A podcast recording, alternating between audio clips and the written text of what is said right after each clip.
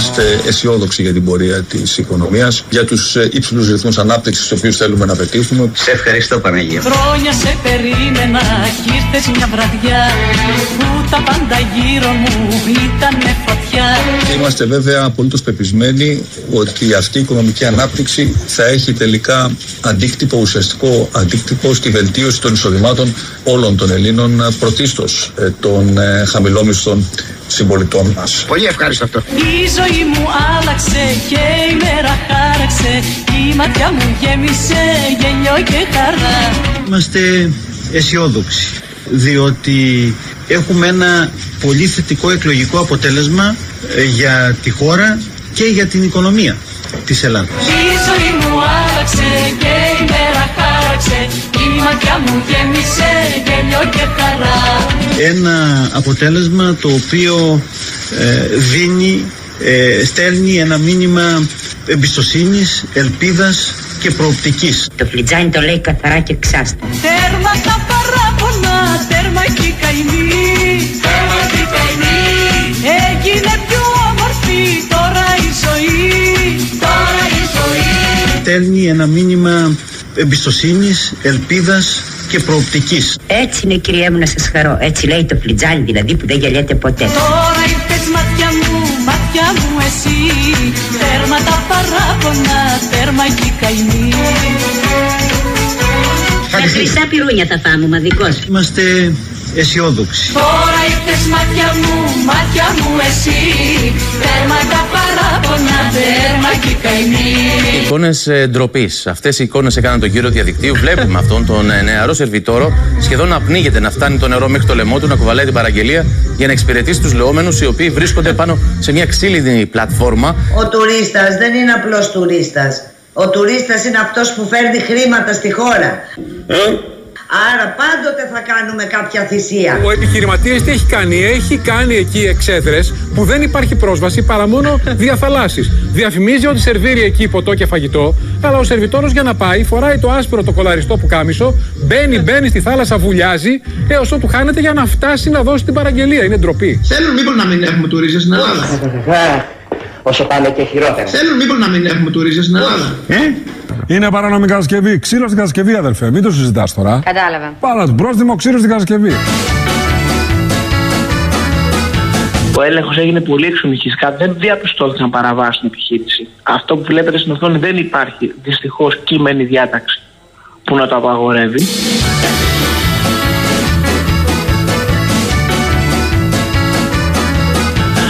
Εννοείται τις πλατφόρμες, τις πουργές. Όχι, να σερβίρει μέσα στο θαλάσσις. Και για το σερβίρισμα. Να περπατάει μέσα στο νερό ο υπάλληλος. Άστο να μην στα χρωστάω. Καταρχήν δεν υπάρχει εργασία μέσα στο νερό. Αυτό το ξεχνάμε. Καλησπέρα σας. Καλησπέρα. Η παραγγελία σας. Για να τη δω. Δεν μου έχετε φέρει γάλα. Μα μου είπανε χωρίς γάλα. Μα εγώ έχω ζητήσει γάλα στο σερβιτόρο. Τι είναι αυτά, δεν ξέρετε τι δουλειά σας να κάνετε. Τι δουλειά έχετε όλοι κι όλοι. Απλά δεν μπορούσα να φέρω τώρα. Σας παρακαλώ, πήγαινε πίσω να μου φέρετε γάλα. Ναι, δεν με νοιάζει, πίσω να πας. Καλά, συγγνώμη. Συγγνώμη την παρεξήγηση. Άντε από εκεί πέρα να πούμε. Who's got a beard that's long and white? Sam's got a beard that's long and white. Who comes round on special night? Sam comes round on special night. Special night, beard that's white. Τώρα, συγγνώμη τώρα, τι παρανομία έχει δηλαδή κατασκευή να έχει ένα πράγμα μέσα στον Αιγείο? Άρης ξεφύγεις. Θα μου πεις τον Αιγείο τώρα, Ρέμιτσο, να σου πω κάτι. Όχι, θα σου πω κάτι, λέει. Τι παρανομία έχει? Εγώ δεν θέλω. Αυτό τώρα τι είναι τώρα, τσιμέντο είναι? Τέλει, τέλει, τέλει, καλπή και δουλειά. Σε μάθα εν τέλει, δεν με ρίχνεις πια. Το παράνομο έγκυται στο ότι είπατε και εσείς προηγουμένως ότι έχουν επιβληθεί προστήματα από το λιμενικό για αυτές τις πλωτές απλώσες. Όχι μία και δύο φορές, αλλά πάρα πολλές φορές. Επομένως, πώς γίνεται όταν μια εγκατάσταση είναι παράνομη, η εργασία που προσφέρεται σε αυτή την εγκατάσταση είναι νόμιμη. Σε μάθα εν τέλει, δεν με ρίχνεις πια. Έχεις μέλη και αδική καρδιά. Εγώ θεωρώ ότι αυτό το πράγμα μου αποφέρει κέρδος, γι' αυτό το κάνω. Για δέσκας. Ναι, θα μου πεις, μπορεί να κρεμιάσαι και από αλεξίπτωτο και να σου φέρει κέρδος. Άμα το επιλέξεις εσύ, τι σε κότσε. Ναι, εντάξει. Εάν εγώ θέλω για να προκόψω αυτή τη ζωή να κρεμιάμαι από αλεξίπτωτο και να σερβίρω και να παίρνω 3 εκατοστάρικα. Τι πειράζει τώρα αυτό το πράγμα.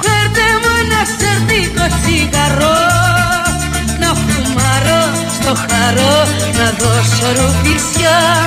Φέρτε μου κρασί για να ξεχάσω πως μου βάλαν κι οι φίλοι μου καρδιά. Την ώρα που ο συνάδελφος εδώ που δείχνεται προσπαθεί να ισορροπήσει και φτάνει το νερό σχεδόν μέχρι το λαιμό, ακούγονται γέλια χλεβασμού. Είναι πραγματικά, μα τα ακούσετε με φυσικό ήχο, θα καταλάβετε περί τίνος πρόκειται. Για να τα ακούσουμε λίγο. Το κοροϊδεύουν. 10 ελεκτές λέμε. Δεν βρέθηκε καμία παράβαση. Ο εργαζόμενος δήλωσε να το κάνει εθελοντικά και με τη συνένεσή του και θέλει να το κάνει. Εμείς ζητήσαμε να ελεγχθεί από το κλιμάκιο της Επιτροπής Εργασίας που είναι αρμόδιο για την υγιεινή και ασφάλεια του εργαζομένου. Δυστυχώς τέτοιο κλιμάκιο στη Ρώμη δεν υπάρχει. Είπες, δεν κατάλαβα. Τώρα θα καταλάβεις. Αυτή τη στιγμή στηρούνται μέτρα ασφαλείας του εργαζόμενου, το θέλει και πληρώνεται καλά γι' αυτό, δεν είναι θέμα του κράτους. Άσε το διάλογο. Να πάτε, κύριε. Μα δεν το έλεγα για εσάς. Τότε να μην πάτε. Αυτό το κόσμο τον καλό, το χιλιοπαλωμένο. Ρε ράδε, εξήλωνε, ράδε, σύλλωνε δουλειά, δουλειά, δουλειά να μην σου λείπει. Έρχεται, αγαπητοί μου, το πραγματικό φως. Το φως του γένους των Ρωμιών. Σαν της αυγής στο φεγγοβόλο αστέρι της νύχτας το ξημέρωμα θα φέρει. Όποιος τη νύχτα περπατεί, λάψπες και σκατάπατη. Ευλόγησον. Είσαστε θρησκόληπτοι και εθνικιστές. Όχι. Έχετε δηλώσει και έχω τη φράση ακριβώς. Το δικαίωμα της έκτρωσης δεν εδράζεται σε καμία ιατρική και νομική λογική. Ως δημοκρατικό πατριωτικό κίνημα νίκη, πιστεύουμε πως κανένας απολύτως δεν έχει δικαίωμα προκλήσεως βλάβη στο έμβριο. Άρα να καταλάβουμε ότι δεν αναγνωρίζεται και ως δικαίωμα σε μια γυναίκα την αυτοδιάθεση του σώματός της. Εξ άκρας συλλήψεως υπάρχει άνθρωπος. Έτσι υπάρχει το δικαίωμα του ανθρώπου, του αγέννητου παιδιού. Έτσι. Αυτή είναι η άποψή μας. Θα ξαναγυρίσω. Από εκεί και πέρα, όταν.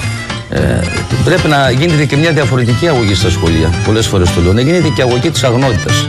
Για το δημοτικό σχολείο μιλάω, έτσι. Η πίστη για αυτό που κάνεις δεν ξεκινάει από τα γράμματα που έμαθες. Ναι, αλλά ότι στο δημοτικό θα διδάσκουμε το συναρετή της αγνότητας. Γιατί είναι κακό.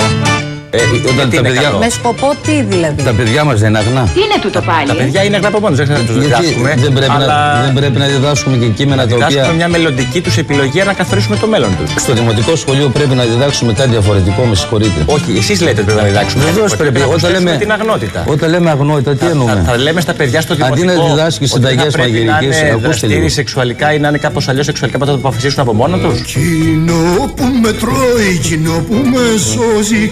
Είναι που ονειρεύομαι σαν τον Καραγκιόζη. Ποτέ μου δεν την πείραξα.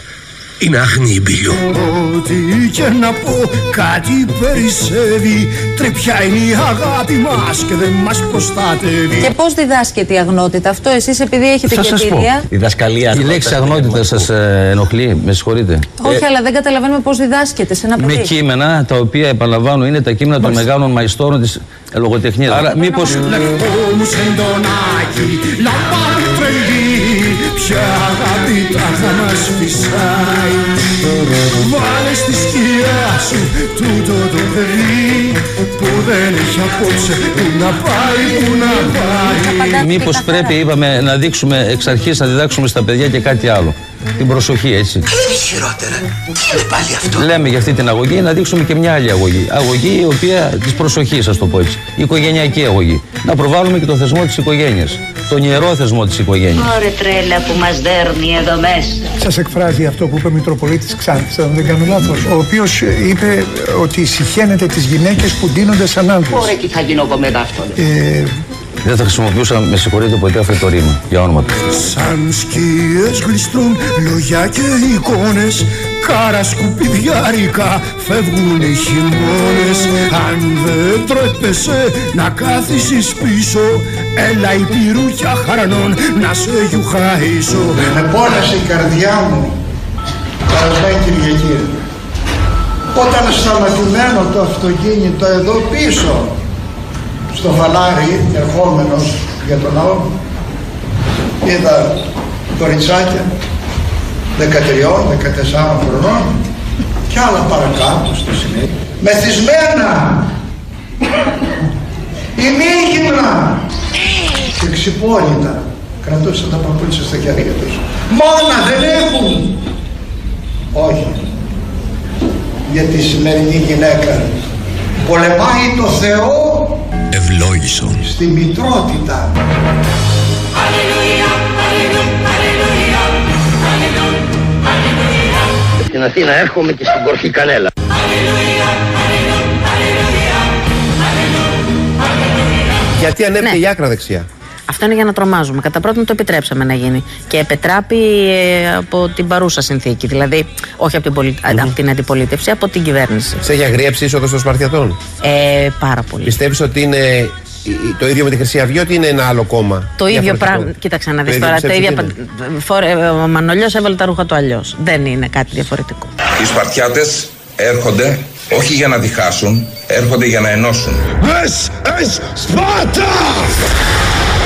Είμαστε φασίστες, είμαστε και ναζί και ό,τι άλλο χρειαστεί θα γίνουμε για να προστατεύσουν την κληρονομιά μας, το αίμα της φυλής μας. Πώς θα βρίσκουν οι βλαμμένοι μεταξύ τους είναι τρομερό. Γιατί πήγε να μπει ως Χρυσή Αυγή, δεν τα κατάφερε ως Χρυσή Αυγή, προσπάθησαν να κάνουν και μπήκαν οι ίδιοι άνθρωποι μέσα από άλλη πόρτα. Δηλαδή αυτό που υπόθηκε ότι να ευχαριστείς έναν καταδικασμένο για την πολιτική σου άνοδο είναι από μόνο το αγριευτικό. Να ευχαριστήσω και τον Ηλία Κασιδιάρη για την σημαντική βοήθεια που μας έδωσε. Και είναι σαφές αφού βλέπουμε τα ίδια πρόσωπα να κινούν τις συνθήκες. Δεν θες να τους ακούς καθόλου. Όχι, όχι. Είναι σαν να μου λες να ακούσω το Χίτλερ. Για ποιο λόγο να ακούσω το Χίτλερ? Φύσαει ένας αέρας που σαρώνει ενθυμία παλιά και φυλαχτά.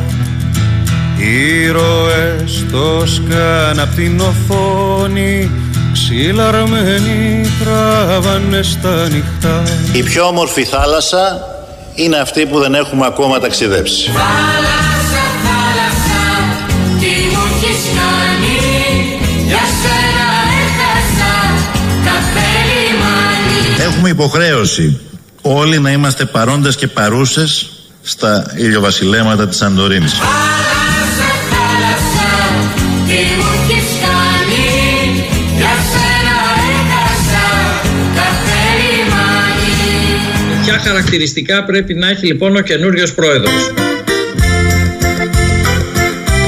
Ο καινούριος πρόεδρος λοιπόν πρέπει να είναι περισσότερο μορφωμένος από τον κύριο Τσίπρα. Ο μόνος μορφωμένος και λογιστικά κατερτισμένος είμαι εγώ. Ωραία. Πρέπει να είναι εξίσου ή περίπου γοητευτικός όσο ο κύριος Τσίπρας. Αχ, τι ομορφιά είναι αυτή! Μόλις σας βλέπει άνθρωπος σταμπώνεται.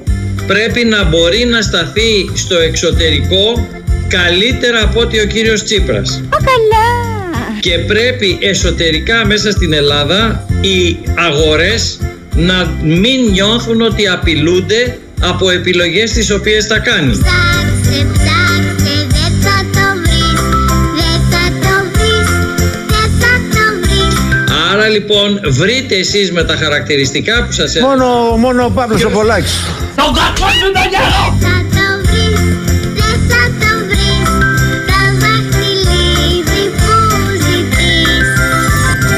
Πάμε για εκλογή νέου αρχηγού τις πρώτες μέρες του Σεπτέμβρη. Δεν θα λήξει το ζήτημα της κρίσης του ΣΥΡΙΖΑ με αυτό. Έχουμε μάλλον αρκετά διαφορετικές αντιλήψεις. Δεν προτίθεμαι να συμμετάσχω σε καμία διαδικασία εκλογής νέου Προέδρου από μια διαδικασία η οποία δεν με βρίσκει σύμφωνο. Κωνσταντοπούλου Ζωή. Αναστάτωση προκλήθηκε στην αίθουσα του Κοινοβουλίου κατά τη διάρκεια της ψηφοφορίας, όταν η Ζωή Κωνσταντοπούλου θέλησε να εξηγήσει τους λόγους που το κόμμα της επέλεξε να ψηφίσει παρόν.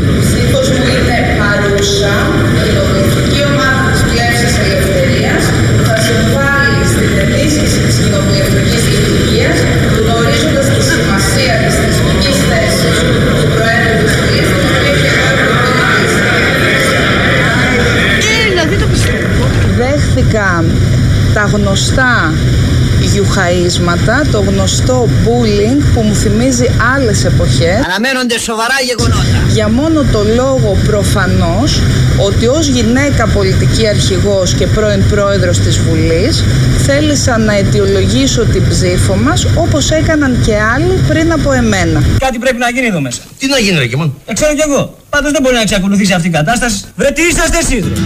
Πού μας πηγαίνει αυτό το τρεχαντήρι, δεν ξέρω γέμισε μου το ποτήρι.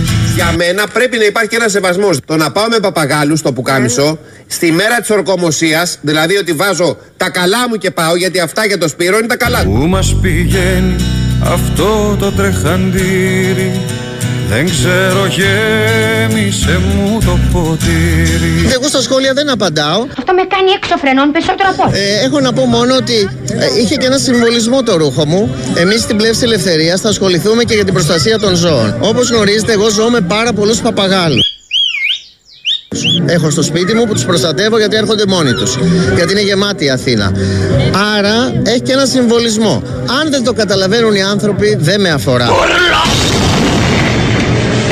Κάνοντας την αυτοκριτική σας, λοιπόν, ποιο θεωρείτε ότι είναι ένα λάθος που αν γινούσατε το χρόνο πίσω θα κάνατε κάτι διαφορετικό, θα παίρνατε έναν διαφορετικό δρόμο για να μην το πραγματοποιήσετε? Η περίφημη πανεπιστημίου. Δεν υπάρχει καμία εμβολία. Θα το ξαναέκανα, αλλά θα το έκανα διαφορετικά.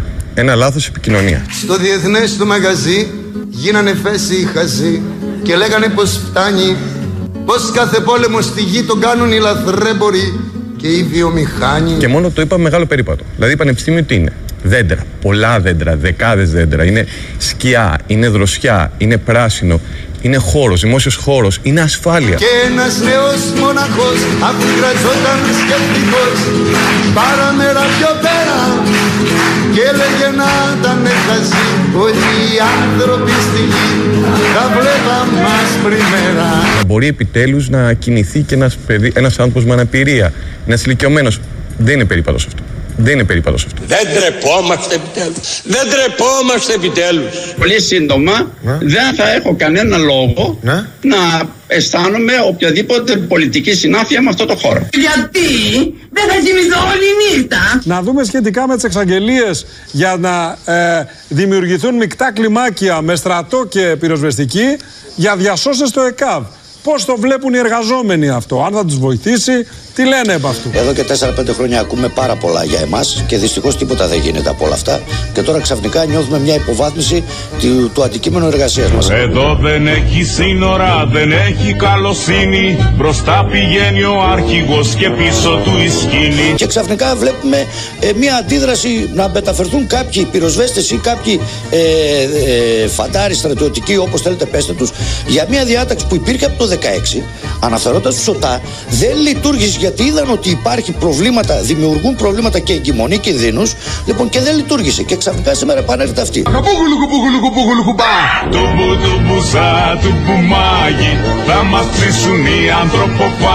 Είμαστε πιστοποιημένοι διασώστες με άδεια ασκήσεως επαγγέλματος. Δεν είναι μόνο η γρήγορη μεταφορά που πρέπει να κάνουμε έναν ασθενή, αλλά θα πρέπει και αυτά που πρέπει να προσφέρουμε να βοηθήσουν στο διάσωση του ασθενούς για την υγεία του.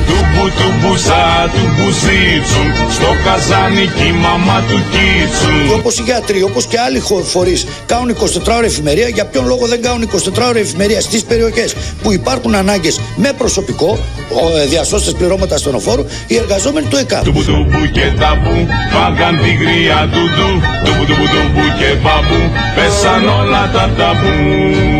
Είχαμε ένα περιστατικό δύο βήματα από την πλατεία Συντάγματος, στο Περιστέρι, όπου ένας 52χρονος γιατρός πέθανε γιατί φέρεται να μην υπήρχε διαθέσιμο ασθενοφόρο για να το μεταφέρει σε δημόσιο νοσοκομείο. Με αποτέλεσμα να πάνε οι άνθρωποι να μεταφέρουν σε ένα ιδιωτικό νοσοκομείο τον άνθρωπό τους. Με δικό τους όχημα. Υποτίθεται ότι ήξερε πολύ καλά τι του συνέβαινε, γιατί ήταν και είναι και γιατρός. Οδοειδίατρος, αλλά έχει γνώσεις γενικής ιατρικής. Μία παρά τέταρτο περίπου, παρά 20, η κόρη μου κάλεσε το ΕΚΑΒ. Της είπαν δεν υπάρχει διαθέσιμο ασθενοφόρο. Κατεβαίνει σε μένα, μου λέει η μάνα έτσι και έτσι συμβαίνει. Εγώ ανέβηκα πάνω και ο ίδιος το είχε καταλάβει, αλλά και εγώ που τον είδα κατάλαβα ότι ήταν η καρδιά του. Πονάω, βοηθήστε με. Λέω ξαναπάρε πάλι το ΕΚΑΒ. Πήρε το ΕΚΑΒ και της είπανε δεν υπάρχει διαθέσιμο όχημα, αλλά έχει και αναμονή, καταλάβατε. Και λέει είμαι 500 μέτρα από το Αττικό, μπορώ να τον πάω εγώ με το αυτοκίνητο? Όχι, γιατί το Αττικό εφημερεύει από τις 8 το πρωί και ύστερα. Απελπιστήκαμε, ψάξαμε, είχε ασφάλεια ζωής. Πού θα τον πάμε πιο γρήγορα? Τον πήγαμε σε ένα θεραπευτήριο εδώ στο Περιστέρι, τον πήγαμε με το δικό μας αυτοκίνητο, κατέβηκε μόνος του τις σκάλες ενώ πονούσε πολύ. Στις 2,5 ώρα όμως με πήρε ο σύζυγος σε έξαλλη κατάσταση, όπως καταλαβαίνετε δεν υπάρχει ψυχραιμία αυτές τις στιγμές, και μου είπε ότι ο Βασίλης μας έφυγε. Στις 2 παρά 5, οφείλω να σας πω, κάλεσαν στο σπίτι του από το ΕΚΑΒ, δηλαδή 1 ώρα και 20 λεπτά μετά από την πρώτη κλήση. Λέει θέλετε ασθενοφόρο ακόμα? Λέει όχι ευχαριστούμε, γιατί τον πήγαμε μόνοι μας. Αισθάνθηκα σαν να ήμουν κάπου σε ένα τριτοκοσμικό. Λέω πού είμαι, στην έρημο Καλαχάρη, στη Σαχάρα? Κάπου πρέπει να είμαι για να μην μπορεί να βοηθηθεί αυτός ο άνθρωπος. Από τι? Από τα κρατικά μέσα. Διότι η ασφάλειά του ήταν επιπλέον, την πλήρωνε αυτός. Τι του πρόσφερε αυτό το κράτος? Μες στα σύννεφα ζωή μου, μακριά απ' τη φυλακή μου να με πας, να μ' αγγίζει ο αέρας σαν το ξύπνημα μιας μέρας να γελάς. Τι με όθησε να βγω και να παραπονεθώ, να πω τι έγινε? Βλέπω τις εξαγγελίες για το ΕΚΑΒ, ο Υπουργός και ο Πρωθυπουργός για τα ΕΚΑΒ. Κλείνω την τηλεόραση και πάω και βάζω το κεφάλι μου κάτω από το κρύο νερό, γιατί θα πάθαινα κεφαλικό. Να με σηκώνει ένα κύμα, να με λύτρωνε από το κρίμα της ψυχής, να ξεπλύνει το θυμό μου, να ξανάρθει το όνειρό μου, να το δεις. Πήραμε στο ΕΚΑΒ και υπήρχε ασθενοφόρος στη Χαλκίδα που χρειαζόταν 1 ώρα μέχρι να φτάσει. Μας συμβούλευσαν να το μεταφέρουμε με δικό μας μέσο. Αυτό και προσπαθήσαμε. Βάλαμε ένα στρώμα σε καρότσα αγροτικού, αλλά δεν προλάβαμε. Ο άνθρωπος έφυγε στο δρόμο. Το ασθενοφόρο του ΕΚΑΒ την έφερε στο κέντρο υγείας μετά από πολλή ώρα και ήταν νεκρή. Δυστυχώς, έτσι όπως έχει κατάσταση, μένουν 9-10 κενές βάρδιες οδηγών ασθενοφόρων ακάλυπτες το μήνα. Βλέποντας τη σοβαρότητα του περιστατικού και επικοινωνώντας με τους κατοίκους, πήρα τον κύριο διευθυντή του κέντρου υγείας Ψαχνών, μου έδωσε αμέσως έναν γιατρό από το κέντρο υγείας που εφημέρευε και πήγα μαζί με τον γιατρό σε μια απόσταση 35 χιλιόμετρων σε μια δύσκολη διαδρομή. Παράλληλα μαζί με τον γιατρό και κάποιους κατοίκους οι οποίοι συνέδραμα και τους ευχαριστώ. Δεν είχε ασθενοφόρο να στείλει, πήρα την ευθύνη μαζί με έναν γιατρό από το κέντρο υγείας και μεταβήκαμε στο σημείο. Θεωρώ αδιανόητο να υπάρχουν μόνο 2 ασθενοφόρα σε μια πόλη και σε μια περιοχή, γιατί εξυπηρετεί και τα Ινόβητα και τα εργοστάσια και τα Μεσάπια και την Ερέφρια και τη Χαλκίδα. Του μυαλού μου εικόνες να σβηνάν σαν να ήταν πόρνες της στιγμής,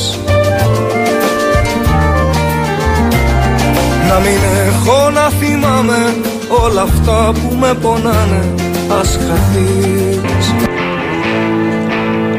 Καλημέρα, καλημέρα. Φτάσαμε στην Παρασκευή. Χρόνια πολλά στις Κυριακούλες σήμερα. Της Κυριακής είναι.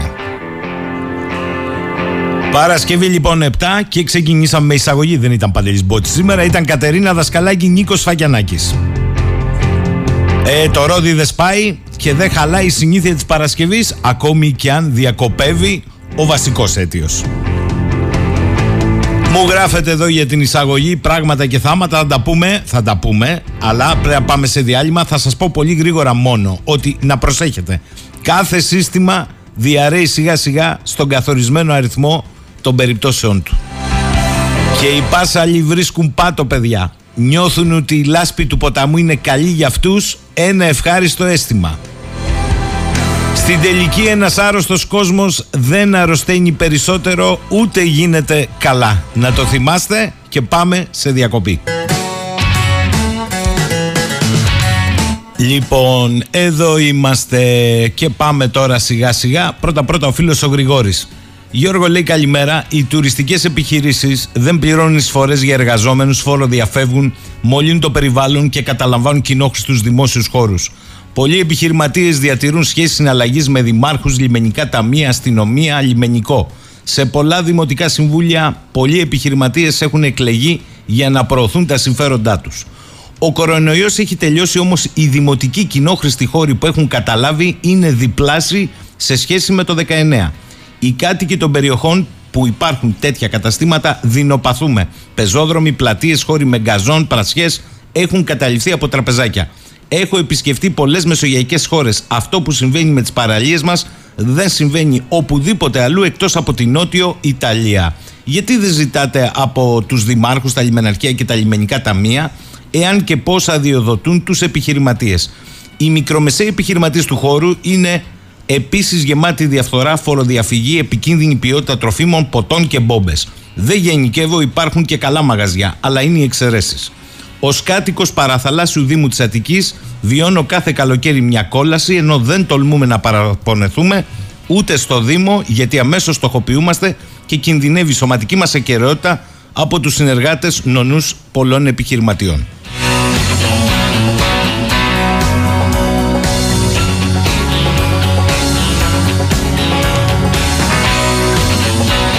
Η Έλενα λέει πολλή θλίψη και αγανάκτηση σήμερα από το ξεκίνημα των άξιων παιδιών του σταθμού. Ο Ηλίας λέει μια γυναίκα είναι στη Βουλή και για τη ζωή και τη γιουχάραν οι ευρωπαϊστές. Τέτοια ζώα είναι, έτσι μάθανε από το σπίτι τους, αυτά κάνουν. Εντάξει, τι να περιμένουμε κιόλας από κόμματα με παιδοβιαστές, ντροπή και έσχος. Εντάξει τώρα κι εσύ. Καλημέρα λέει ο Γιάννης από την Αθήνα. Νίκο και Κατένα, συγχαρητήρια, είστε άξιοι αντικαταστάτες του Παντελή.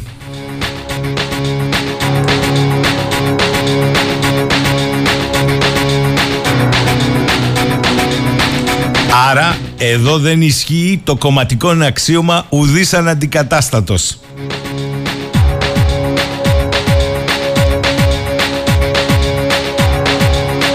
Καλημέρα, καλημέρα στη φίλη τη Ματούλα, καλημέρα στον Ορέστη.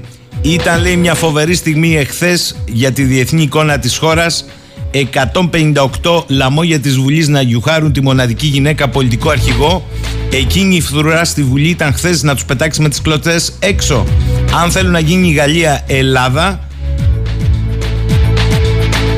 τα κομματόσκυλα του Κούλι δεν θα γίνει διαμαρτυρία, θα είναι μόνο μέσα στα δημοκρατικά πλαίσια. Αν τους αρέσει η δημοκρατία, αλλιώς έχει πολύ χώρο στο κελί του Ηλία.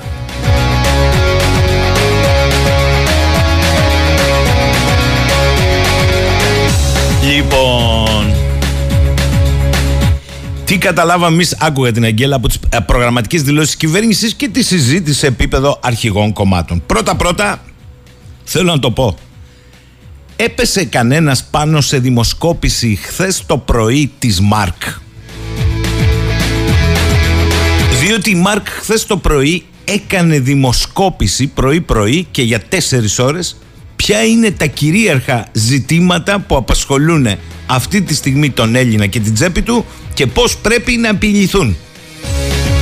Το λέω γιατί πολλά χθες το βράδυ στη συζήτηση στη Βουλή κατάλαβα ότι απηχούσανε τα ερωτηματολόγια της ΜΑΡΚ. Τυχαίο. Κατά δεύτερον, από το σεισμός-εξυγχρονισμός, το θυμάστε επισημίτη? Μπήκαμε πια στη λεωφόρο του πολυδιάστατου εξυγχρονισμού. Είναι το νέο αφήγημα για τις 5 Ελλάδες που θα μας πάει στο 30. Από εδώ και κάτω δεν έχει σεισμός-εξυγχρονισμός, έχει σεισμός-πολυδιάστατος εξυγχρονισμός.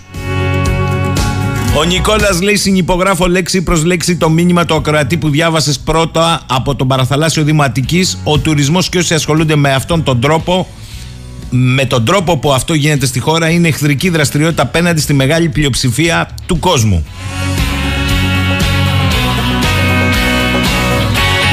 Συνεχίζονται λοιπόν τα επιδόματα, το Market Pass, το Youth Pass, αλλά έχουμε και δέσμευση για τα πρωτογενή πλεονάσματα στο πλαίσιο του νέου Συμφώνου Σταθερότητας.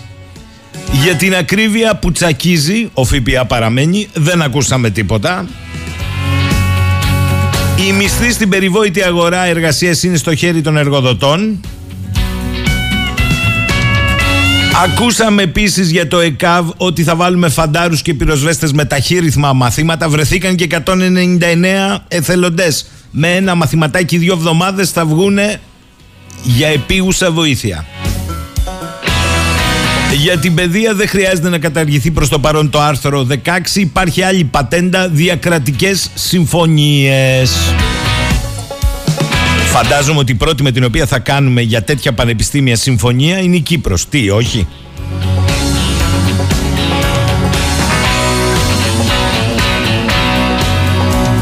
Πρόγευση λοιπόν για την τετραετία που θα ακολουθήσει στην Οκτωκομματική Βουλή έδωσε η πρώτη μέρα της συζήτησης των προγραμματικών δηλώσεων. Είχαμε ιστορικές αναδρομές από την περίοδο του Ελευθερίου Βενιζέλου στον ανορθωτικό εξυγχρονισμό του 50 και του 60, παπάγος πλαστήρας δηλαδή. Και τέλος τον πολιτικό εξυγχρονισμό της μεταπολίτευσης από τον Κωνσταντίνο Καραμαλή που συνεχίστηκε με Ανδρέα και απογειώθηκε με Κώστα Σιμίτη. Δεν τα παγώ. Ο αρχηγός της κοινοβουλευτικής ομάδας εξωματικής αντιπολίτευσης ήταν μέσα στην αμηχανία της μεταβατικής κατάστασης. Ο πρόεδρος του Πασόκ Κινάλ στην πρώτη του εμφάνιση με λίγο τρακ. Επιχείρησε αυτός να εμφανιστεί ως βασικός αντίπαλος του Μητσοτάκη. Ο Δημήτρης ο Κουτσούμπας στην πεπατημένη ίσες αποστάσεις από Νέα Δημοκρατία, ΣΥΡΙΖΑ και ΠΑΣΟΚ. Ο Κυριάκος Βελόπουλος σήκωσε τους τόνους διότι αισθάνεται την πίεση από τα δεξιά και μίλησε για δολοφονία χαρακτήρων υπό τις οδηγίες του Γκρίνμπεργκ. Ο Βασίλης Τίγκας των Σπαρτιατών ομνιε υπέρ της δημοκρατίας για να διασκεδάσει τις κατηγορίες περί ναζισμού. Αλλά... θα το πω, στην παρθενική του εμφάνιση ο Δημήτρης Νατσιός της Νίκης έδειξε έτοιμος και ανέπτυξε πλήρη ατζέντα, είτε συμφωνείς είτε διαφωνείς μαζί του, για τα εθνικά θέματα από πάνω μέχρι κάτω. Κατά τα άλλα είχαμε τη σπόντα του Πρωθυπουργού στον Ανδρουλάκη για την αναθεώρηση του άρθρου 16. Έλα να το κάνουμε όπως δεν το έκανε ο προκάτοχος ο Γιώργος Παπανδρέου.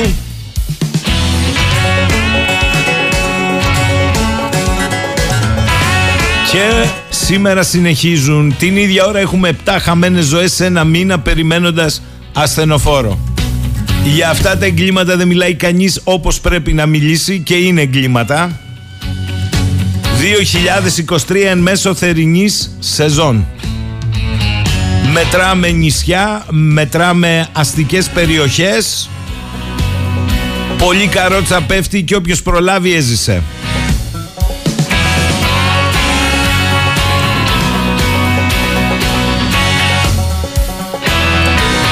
Θέλω όμως να σταθώ σε κάτι που μάλλον περνάει στα χαλαρά. Το άκουσα χθες το βράδυ και στις προγραμματικές.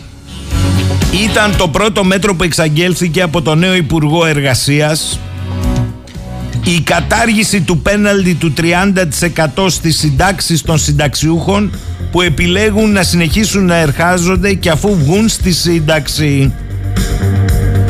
Και τους είδα όλους να είναι ικανοποιημένοι. Για μια στιγμή ρε παιδιά. Αν αυτό δεν είναι βασικό δωράκι στην εργοδοσία, τι ακριβώς είναι? Με την κατάργηση της μείωσης της σύνταξης, εφόσον ο συνταξιούχος συνεχίσει να εργάζεται, δίνεται ένα σημαντικό κίνητρο για παράταση από την πίσω πόρτα του εργασιακού βίου. Αν αυτό δεν είναι το υγρό όνειρο των policy makers, να εργαζόμαστε όλοι μέχρι τη μέρα που θα πεθάνουμε, τι είναι? Αλλά δεν είναι μόνο το ιδεολειπτικό. Κάποιος θα μας πει ότι τα λέμε ιδεολειπτικά. Είναι και πρακτικό το θέμα.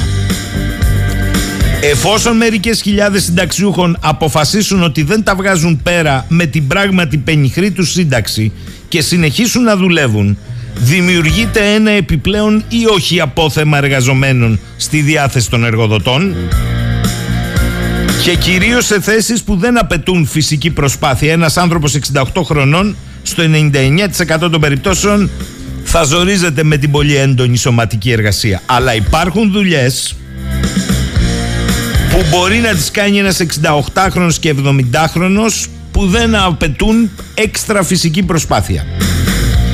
Οι υπερήλικες εργαζόμενοι, καθώς παίρνουν και ολόκληρη τη σύνταξη, πενιχρή, θέλετε καλύτερη, θα δεχτούν, είναι προφανές, να δουλέψουν με λιγότερα χρήματα Αυτά τα λέω για τις αυξήσεις των μισθών και την πονηριά. Στο βάθος τετραετίας μέσος μισθός 1500, με στόχο να πάμε τώρα στα 920. Ωραίο αυτό ακούγεται. Λέω λοιπόν ότι όσοι παίρνουν όλη τη σύνταξή τους, προφανώς και θα δεχτούν να δουλέψουν με λιγότερα χρήματα, και βεβαίως μπορεί να δουλέψουν και κυρίως με μαύρα, αφού έτσι κι αλλιώς δεν χρειάζεται να γράψουν ένσημα. Οπότε θα αρχίσει από την ανάποδη η πίεση στις αμοιβές τους κλάδους, που θα φιλοξενούν αυτούς τους εργαζόμενους προς τα κάτω. Το μέτρο λοιπόν είναι ένα κλείσιμο του ματιού σε όσους έχουν συνταξιοδοτηθεί πρόωρα. Αυτοί θα έχουν επιπλέον λόγο να επιστρέψουν στην αγορά εργασίας σε μια πιο παραγωγική εργασία. Πρόοροι συνταξιοδότες παίρνουν κυρίως ή μόνο οι δημόσιοι υπάλληλοι και ιδιαίτερα οι ένστολοι. Ειδικά οι ένστολοι, σας θυμίζω ότι είναι μια μεγάλη δεξαμενή ψήφων. Άρα έχει και πολιτική εξήγηση το μέτρο. Σε μια χώρα που είναι η μοναδική στην Ευρωπαϊκή Ένωση που έχει διψήφιο ποσοστό ανεργίας, το να επιτρέψεις ένα μέρος του συνταξιοδοτημένου εργατικού δυναμικού να γυρίσει στην αγορά εργασίας είναι αυτοκτονικό. Αν η ανεργία πέσει κάτω από το 10%, θα πρέπει να ξεπαγώσουν τις τριετίες, παιδιά. Και τότε θα αυξηθούν και οι μισθοί στον ιδιωτικό τομέα. Εάν τη συντηρείς έστω και λίγο πάνω από το 10, δεν χρειάζεται να ξεπαγώσουν οι τριετίες. Με αυτό το τρικάκι κερδίζουν 2-3 χρόνια ακόμη, και πέραν του 25, όταν προβλεπόταν να πέσει το ποσοστό ανεργίας κάτω από το όριο. Οπότε διπλό το δώρο. Οι συντάξεις, λέει κάποιος, δεν είναι ικανοποιητικές. Δεκτών, μάχη να αυξηθούν. Διαφορετικά, ο συνταξιούχος με την πενιχρή όλη σύνταξη και τα μαύρα επιστρέφοντας να δουλέψει, θα πιέζει το μισθό του άλλου εργαζόμενου προς τα κάτω. Τι δεν καταλαβαίνουμε? Και ζήσανε αυτοί καλά και εμείς χειρότερα.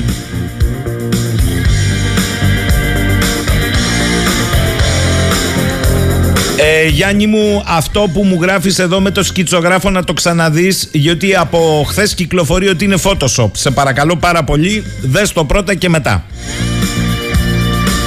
Ο Νίκος λέει δεν είναι μόνο δωράκι στην εργοδοσία, είναι γνωστό ότι στη χώρα ότι ένα μισό συντηρείται, το υπόλοιπο μισό. Οι συντάξεις ταΐζουν οικογένειες τέκνων και πληρώνουν λογαριασμούς εκατομμυρίων συμπολιτών. Εκτός από την παραοικονομία που δεν αφορά όμως τη μεγάλη πλειοψηφία, οι συνταξιούχοι είναι η επόμενη μεγαλύτερη πηγή εισοδήματος. Η κοινωνική εξήγηση του μέτρου είναι ότι αφού δεν πρόκειται να δείτε καλύτερους μισθούς, ούτε και καλύτερες συνθήκες εργασίας, ζήστε από τα εισοδήματα των συνταξιούχων.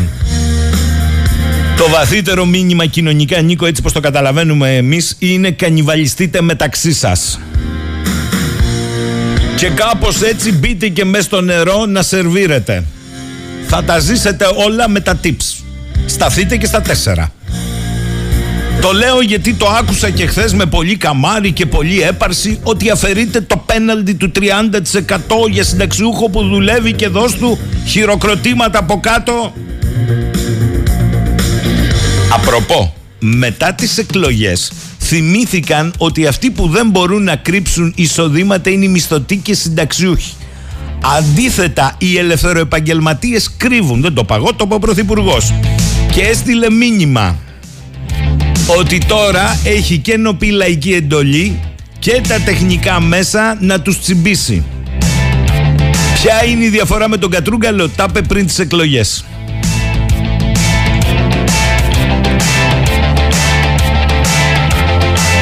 Ο Σάκης μου λέει, ακούστε ένα παράδειγμα. Έχω 5 ενοικιαζόμενα δωμάτια, όλα και όλα στο πουθενά. 5 δωμάτια για λαϊκές οικογένειες των 35-40 ευρώ, και είμαι στη γνωστή πλατφόρμα και έχω σε μόνο 2 χρόνια λειτουργίας 85 σχόλια και πάνω κάτω θετικά και με βαθμολογία στον έλεγχο 9, λες και είμαι μαθητούδης στην πρώτη δημοτικού. Κοιτάω λοιπόν χθες από περιέργεια ένα γνωστό πανάκριβο resort δίπλα σε εσάς και έχει 74 σχόλια με χωρητικότητα 2.500 κόσμο και έχει μια βαθμολογία 8,4. Καταλαβαίνεις ότι δεν μπορούσαν να τα σβήσουν όλα. Και ρωτάω, λέει, υπουργός τουρισμού υπάρχει? Δεν το λέω για κακό για το resort, μην παρεξηγηθεί, αλλά εδώ γινόμαστε σκλάβοι και κοροϊδευόμαστε ο ένας με τον άλλον.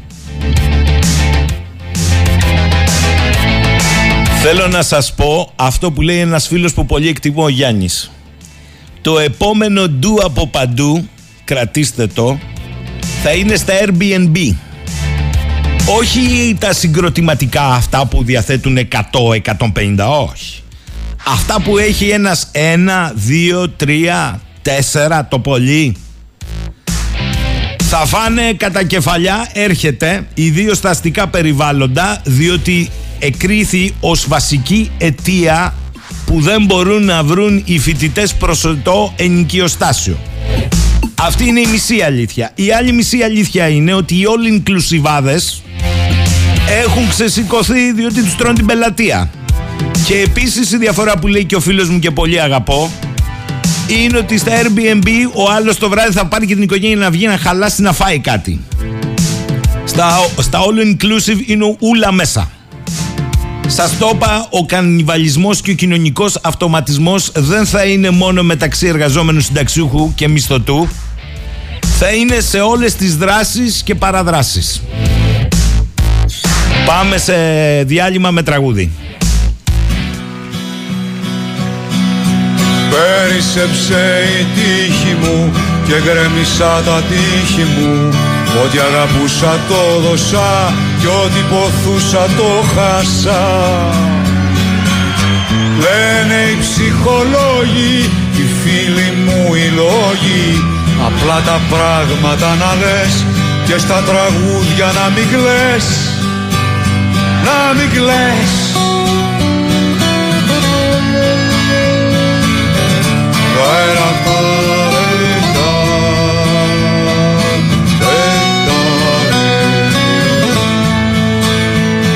Μα εδώ βαθιά στην κόλαση έχουμε βρει μια όαση. Αγάπες που σαλεύουνε, τα όνειρα διαλέγουνε. Σαν να μην έζησα ποτέ,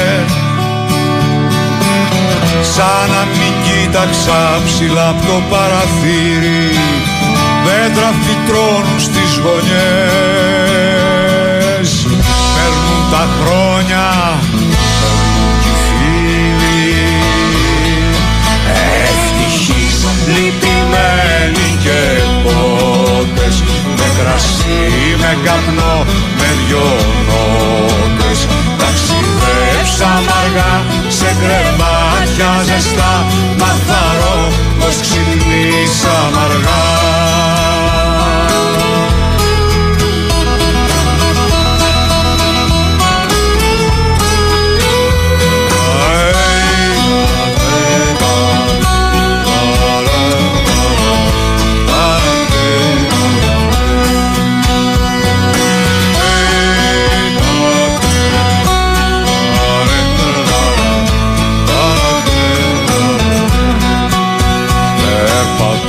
Σε έναν κόσμο που αλλάζει, όπως τα ρούχα μας τα χθεσινά.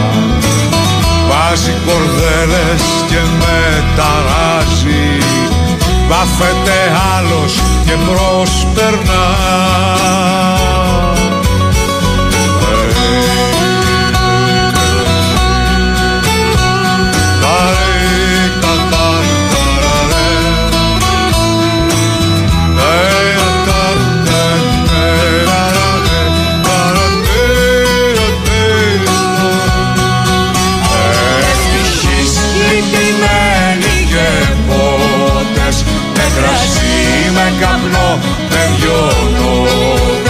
Ταξιδέψαμε αργά σε κρεβάτια ζεστά, καθαρό πως ξυπνήσαμε αργά.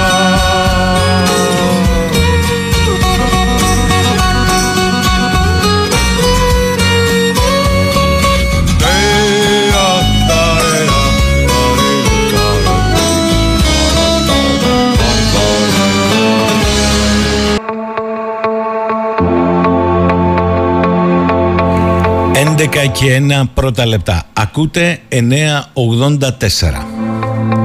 Μου λέει ο Θάνος εδώ, αν μιλάμε για τον παιδόφιλο σκιτσογράφο, δεν υπάρχει περίπτωση Photoshop.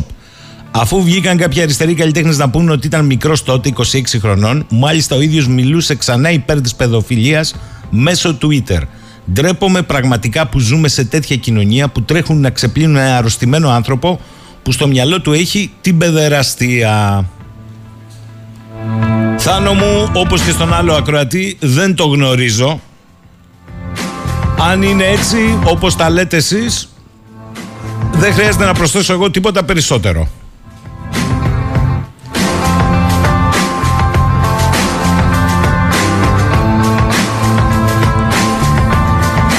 Θέλω να πω όμως κάτι για κάτι άλλο, μιας και μιλάτε για το σκιτσογράφο. Εδώ βγήκε σε πρόσφατο σεμινάριο αναπληρωτής καθηγητής αστικού δικαίου της νομικής σχολής του ΕΚΠΑ, ο κύριος Παναγιώτης Νικολόπουλος, και είπε ότι πριν τις εκλογές πέρασε μία διάταξη σε νόμο υποβοήθησης με μέσα της τεχνητής αναπαραγωγής για ζευγάρια και γυναίκες που δεν μπορούν για διάφορους λόγους να κάνουν παιδί και είναι διακαής πόθος, σε ποιον άνθρωπο δεν είναι.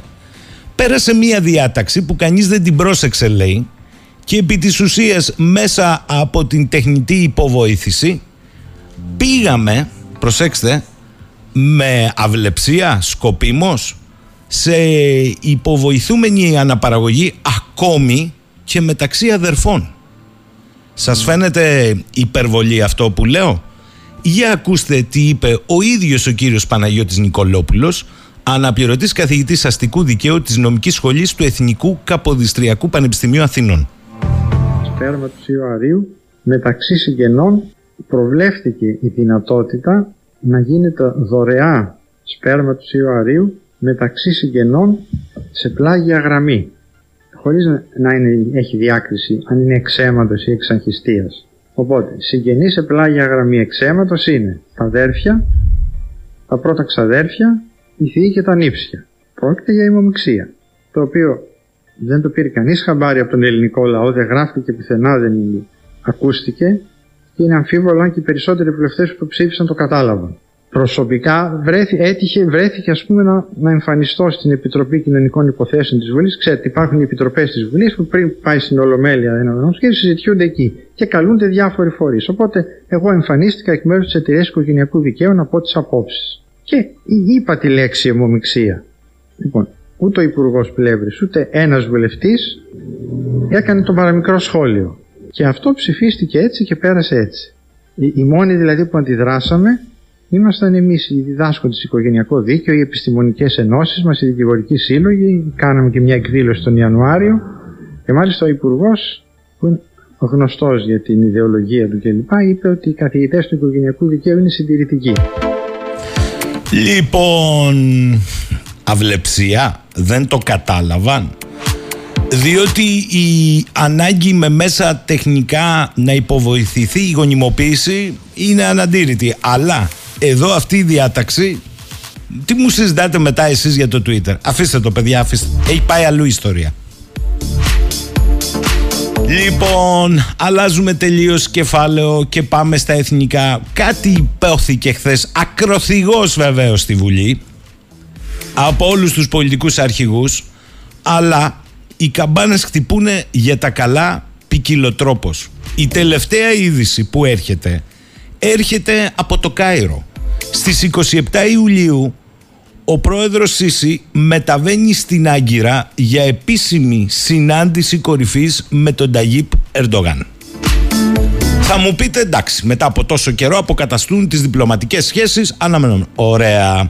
Θέλω να θυμίσω πάντως ότι το αφήγημα της γαλάζιας πατρίδας δεν διατυπώνεται μόνο για τα νησιά του Αιγαίου, αλλά ευρύτερα για την Ανατολική Μεσόγειο. Και θέλω επίσης να υπενθυμίσω ότι αφενός μεν δεν έχουμε ποτέ μέχρι τώρα οριοθετήσει ΑΟΣ με την Κύπρο, αφήστε που μπορούσαμε να το κάνουμε διμερώς, αλλά την ίδια μέρα και με Κύπρο και με Αίγυπτο, όχι τμηματική με Αίγυπτο, πλήρη οριοθέτηση, να καταθέσουμε τις συντεταγμένες στον ΟΗΕ και ας πάει η Τουρκία μετά στα δικαστήρια να πει ότι αυτή η διευθέτηση εγώ διαφωνώ. Θα ήταν 3. Εμείς στην Κύπρο είπαμε, την έχουμε ξεχάσει. Με την Αίγυπτο τμηματική. Καλά πάει αυτό. Για πείτε μου τώρα εσείς, αν οι σχέσεις εξελιχτούν σε σχέσεις έρωτος, δύσκολο λένε πολλοί. Αλλά λέω αν. Τι εμποδίζει την Τουρκία με την Αίγυπτο να τα βρουν πέραν του 28ου μεσημβρινού που εμείς έχουμε αφήσει εκκρεμότητα. Και δεν είναι μόνο αυτό, διότι εδώ πάμε στο Βίλνιους τώρα. Θα έχουμε συνάντηση κορυφής. Έχουν αρχίσει οι υπουργοί να λένε για μέτρα οικοδόμησης εμπιστοσύνης. Έχει αρχίσει ο Υπουργός Εξωτερικών να λέει ότι είναι η μοναδική ευκαιρία για επίλυση του Κυπριακού. Λοιπόν, σήμερα θα πάμε μέχρι το Όσλο και εκεί θα συναντήσουμε τον κύριο Παναγιώτη Παύλο.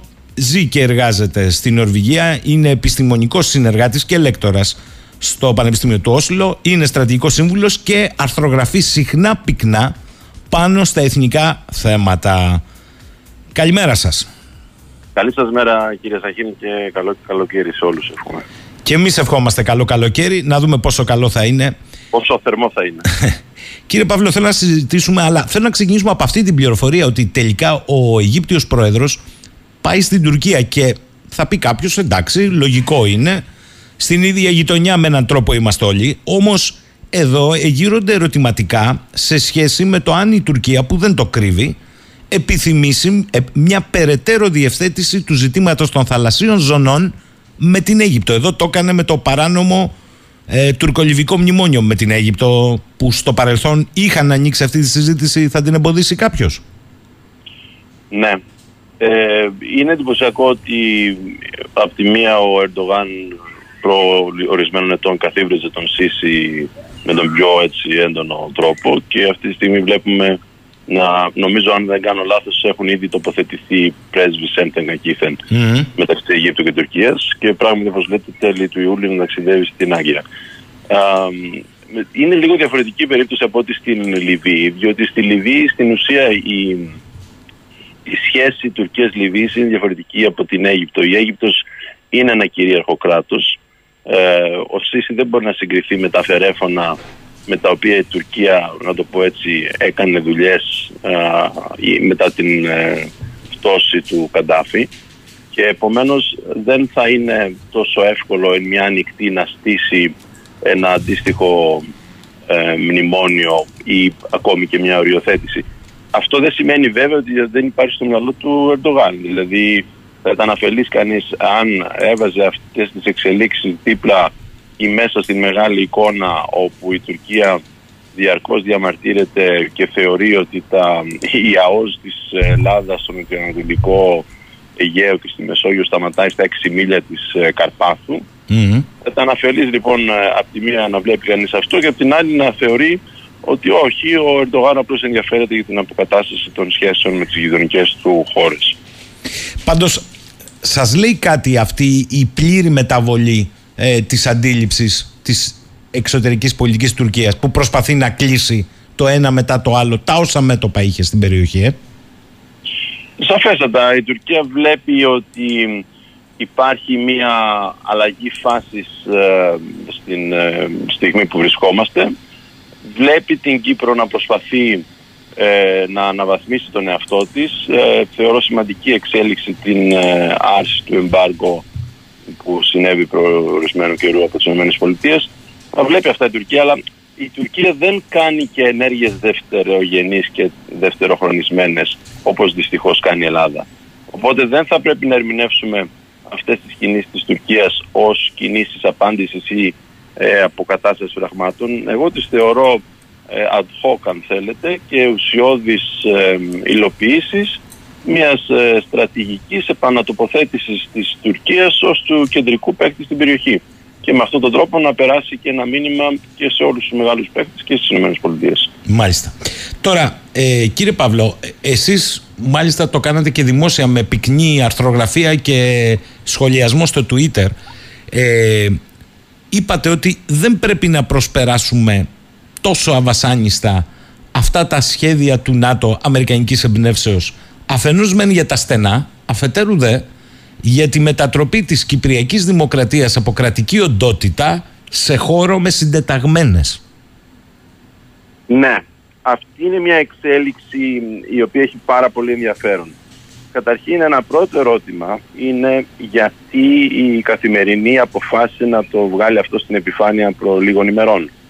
Δηλαδή είναι διότι όπως κανείς θα φανταζόταν θέλησαν κάποιοι άνθρωποι να εκθέσουν τα παιχνίδια της Τουρκίας.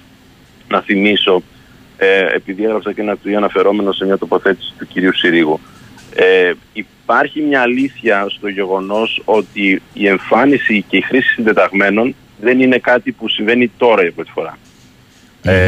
Αυτό που συμβαίνει τώρα είναι μια ποιοτική αναβάθμιση αυτής της κατάστασης. Δηλαδή και στο παρελθόν οι νατοϊκοί χάρτες δεν περιείχαν ονομασία. Αν δεν κάνω λάθος, υπήρχε μια αναφορά στο FIR της Νικοσίας, τον Νικοσίας, συγγνώμη, στα αγγλικά, δηλαδή Λευκοσίας, και στην αεροπορική βάση της Πάφου. Της Πάφου, ναι.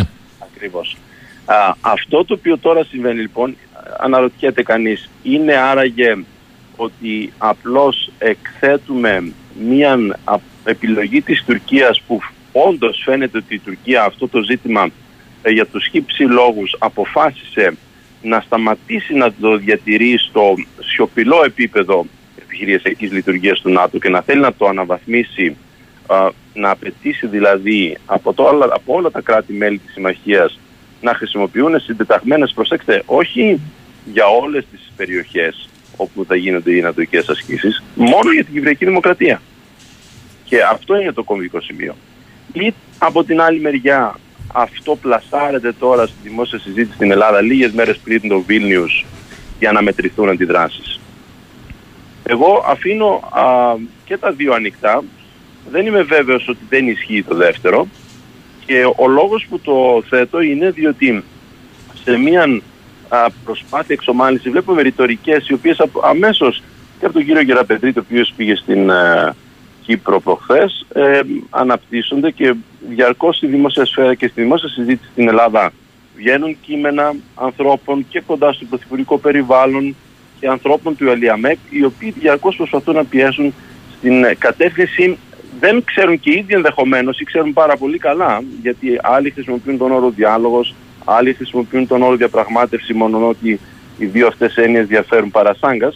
Το δεδομένο είναι ότι προσπαθούν, επί τη βάση που εγώ χαρακτηρίζω, αυτού που εγώ χαρακτηρίζω ψευδαίσθηση, να επισπεύσουν μια διαδικασία με την Τουρκία.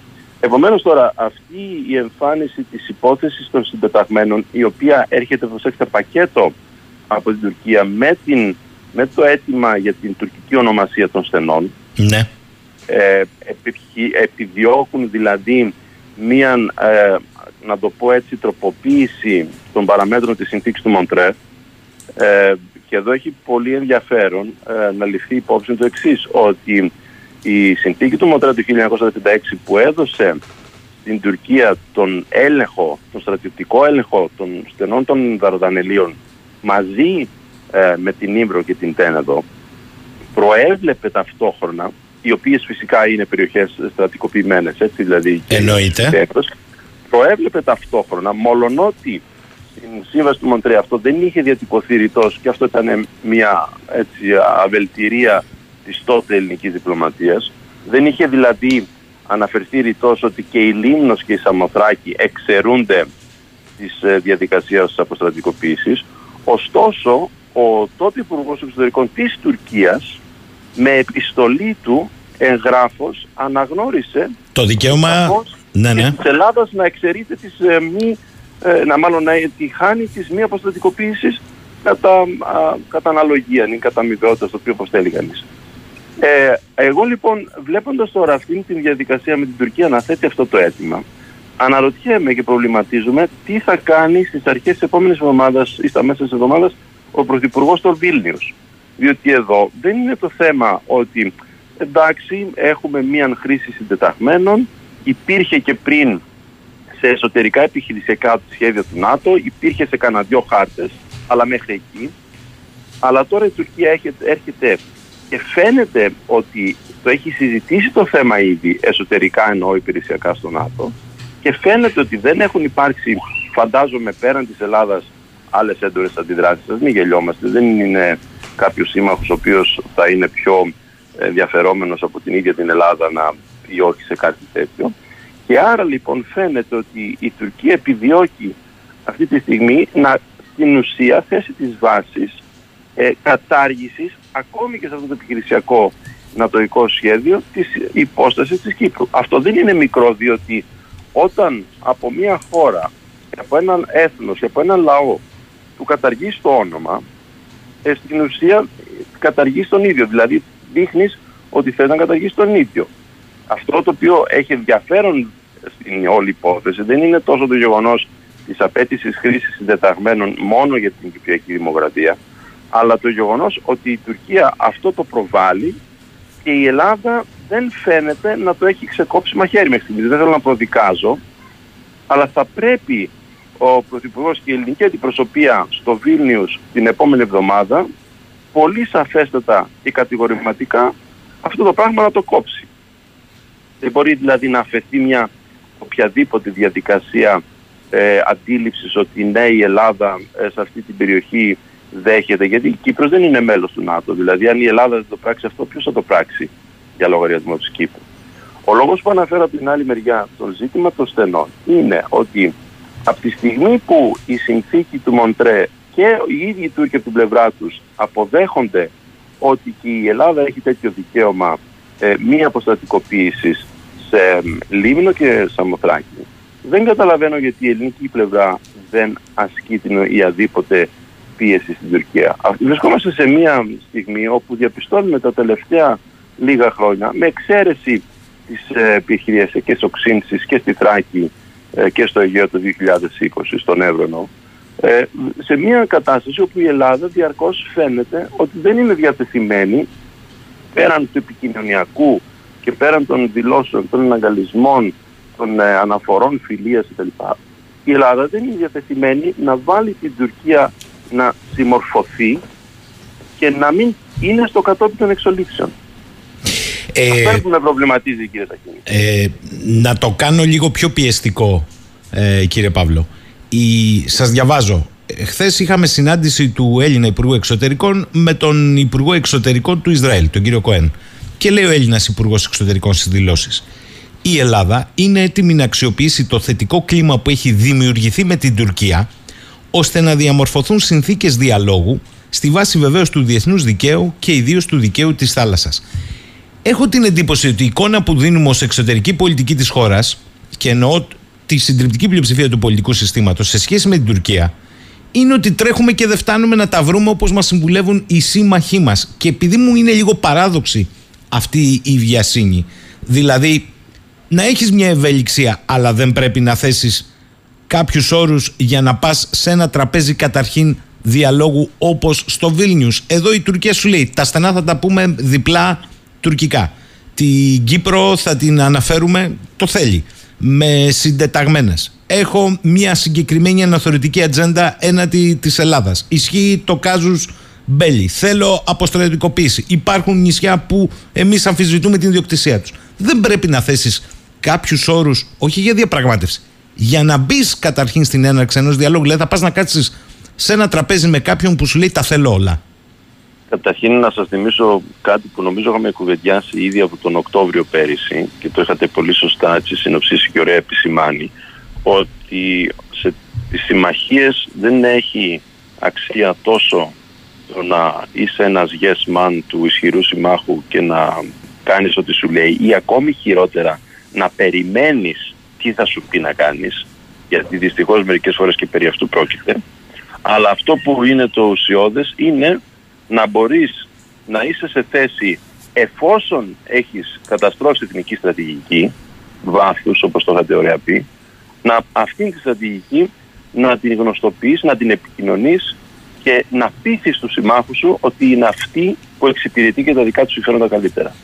Βλέπετε εσείς κάποια τέτοια τοποθέτηση, αν θέλετε, κάποια τέτοια διάθεση της ελληνικής εξωτερικής πολιτικής? Εγώ δεν την βλέπω. Εγώ βλέπω αυτό ακριβώς που σωστά επισημαίνεται, δηλαδή να αρκούμαστε και να είμαστε ικανοποιημένοι με το γεγονός ότι θα γίνει η δήλωση του Χ, η δήλωση του Ψ, η δήλωση στήριξης του Ζ, η οποία θα μας δώσει το εσωτερικό στήριγμα, διότι δυστυχώς οι ελληνικές πολιτικές ελίτ λειτουργούν και σε αυτό το επίπεδο, δεν αντλούν την ισχύ τους και την καθιέρωσή τους από την θετική ατζέντα. Και εδώ δεν εννοώ θετική ατζέντα, το να καθόμαστε σε ένα τραπέζι διαπραγμάτευσης με τον Τούρκο να σου βάζει 10 πράγματα, διότι ξέρει ότι θα σου πάρει τα 7, αν όχι τα 7 τα 5, θα επανέλθω σε αυτό για να σας πω και κάτι, και εσύ να αρκείσαι σε 1-2 και αυτά με τον φόβο του εκείνου ο οποίος δεν έχει το δίκιο με το μέρος του. Αυτό είναι τραγικό. Επομένως, ο κύριος Κοέν και ο εκάστοτε κύριος Κοέν και ο κύριος Μπλίνκεν και οποιοσδήποτε δεν μας φταίνε, με την έννοια ότι αυτό που εμείς θα τους εκθέσουμε και θα τους παρουσιάσουμε και θα τους πούμε κύριοι, αυτή είναι η θέση μας και αυτά είναι τα οποία ζητούμε με βάση το διεθνές δίκαιο και με βάση τα εθνικά μας δίκαια, και αυτά μόνο είμαστε διατεθειμένοι να συζητήσουμε. Δεν έχουμε δει ποιες θα είναι οι αντιδράσεις των συμμαχιών μας σε μια τέτοια, εντός εισαγωγικών από σκλήρινση της ελληνικής τάσης. Mm-hmm. Δηλαδή, θέλει η Τουρκία να δώσει διπλά ονόματα στα στενά, μάλιστα κύριοι, θέλετε να τα πάρετε. Ελάτε εδώ στο Βίλνιους. Αφού θέλετε να τα πάρετε, θα μας δώσετε και εμάς Λίμνο και Σαμοθράκη, άρση του ζητήματος αποστατικοποίησης. Και αν δούμε οι Τούρκοι τότε θα το δεχτούν. Ναι, φυσικά και δεν θα το δεχτούν. Αλλά τι κερδίζεις με αυτό το πράγμα? Εκθέτεις καταρχήν την Τουρκία, αυξάνεις το σεβασμό στη συμμαχία σου. Δεν υπάρχει σύμμαχος αυτό. Είναι μια πλάνη που δυστυχώς έχει εδραιωθεί πάρα πολύ και καλλιεργηθεί στην ελληνική κοινωνία, ότι δεν πρέπει να ενοχλούμε τους συμμάχους. Τι καλοί που είναι οι σύμμαχοι, μας στηρίζουν, θα μας δώσουν τώρα και F-35, μας δίνουν και εκείνο, μας δίνουν και τ' άλλο. Εντάξει, έχουμε δώσει ένα σωρό βάσεις αντιπινακίου φακής, ενώ το Ισραήλ παίρνει F-35 πολλαπλάσια με ανοιχτές πιστώσεις. Αυτό είναι ένα άλλο θέμα.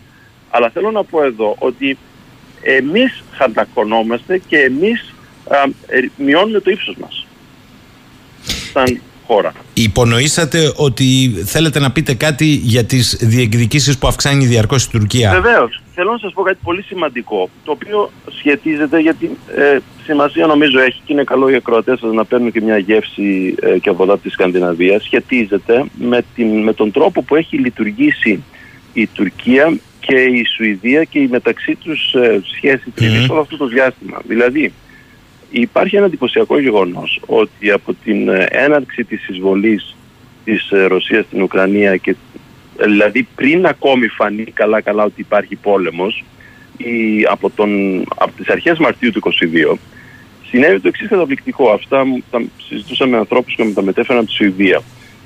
Πηγαίναν οι Σουηδοί να βγάλουν διαβατήρια όσοι τους είχαν λήξει τα διαβατήρια, και τους ενημερώναν οι αρχές ότι υπάρχει αναμονή ξαφνικά μέχρι τον Οκτώβριο. Δηλαδή 6 μήνες αναμονή έκδοση διαβατηρίου.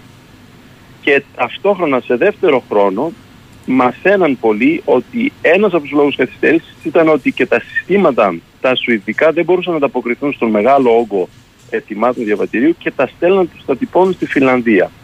Αυτό συνέβη διότι ο σουηδικός λαός, όταν συνειδητοποίησε ότι δεν είναι απλώς μια στρατιωτική επιχείρηση της Ρωσίας στην Ουκρανία, αλλά ένα μεγάλο πράγμα, κατατρομοκρατήθηκε και τρέχαν όλοι να βγάλουν διαβατήρια ώστε εφόσον χρειαστεί να είναι σε θέση να μετακινηθούν. Αυτό το γεγονός δείχνει ότι η Σουηδία καταρχήν, η σουηδική κοινή γνώμη, είχε έναν, να το πω έτσι, μια παραδοσιακή ρωσοφοβία για ιστορικούς λόγους κτλ.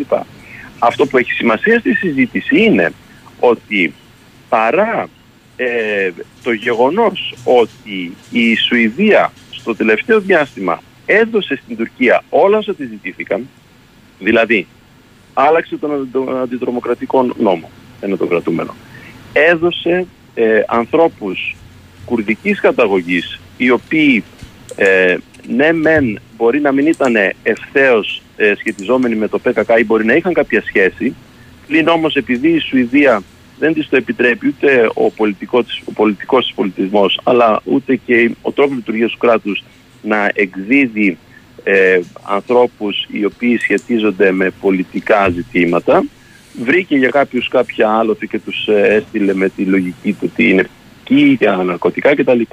Έδωσε λοιπόν, ικανοποίησε στην Τουρκία και αυτήν την απέτησή της και έχει ικανοποιήσει μια σειρά αιτήματα που απαιτούν οι Τούρκοι. Οι Σουηδοί λοιπόν, που όπως σας περιέγραψα, φοβισμένοι τόσο όντες έναντι των Ρώσων, είναι εντελώς εξοργισμένοι με τη στάση της Τουρκίας, διότι πιστεύουν οι ίδιοι πλέον ότι η ένταξή τους στο ΝΑΤΟ είναι σωτήρια για τους ίδιους, είναι πολύ σημαντική και ότι η Τουρκία αυτή τη στιγμή απλώς τους ταπεινώνει, διότι ξέρετε, για έναν Σουηδό ή έναν Σκανδιναβό, όπου η πολιτική του κουλτούρα είναι η κουλτούρα της ειρήνης, αυτό που λέμε που είναι προσανατολισμένη στην επίλυση κρίσεων και τριβών, άνθρωποι οι οποίοι δεν σηκώνουν μίγα στο σπαθί τους στην ελευθερία του λόγου, και μόνο έτσι πρέπει να ερμηνεύσει κανείς, να σας πω, και το κάψιμο του Κορανίου της προάλλας εδώ. Δηλαδή δεν το κάνανε οι Σουηδοί για να προκαλέσουν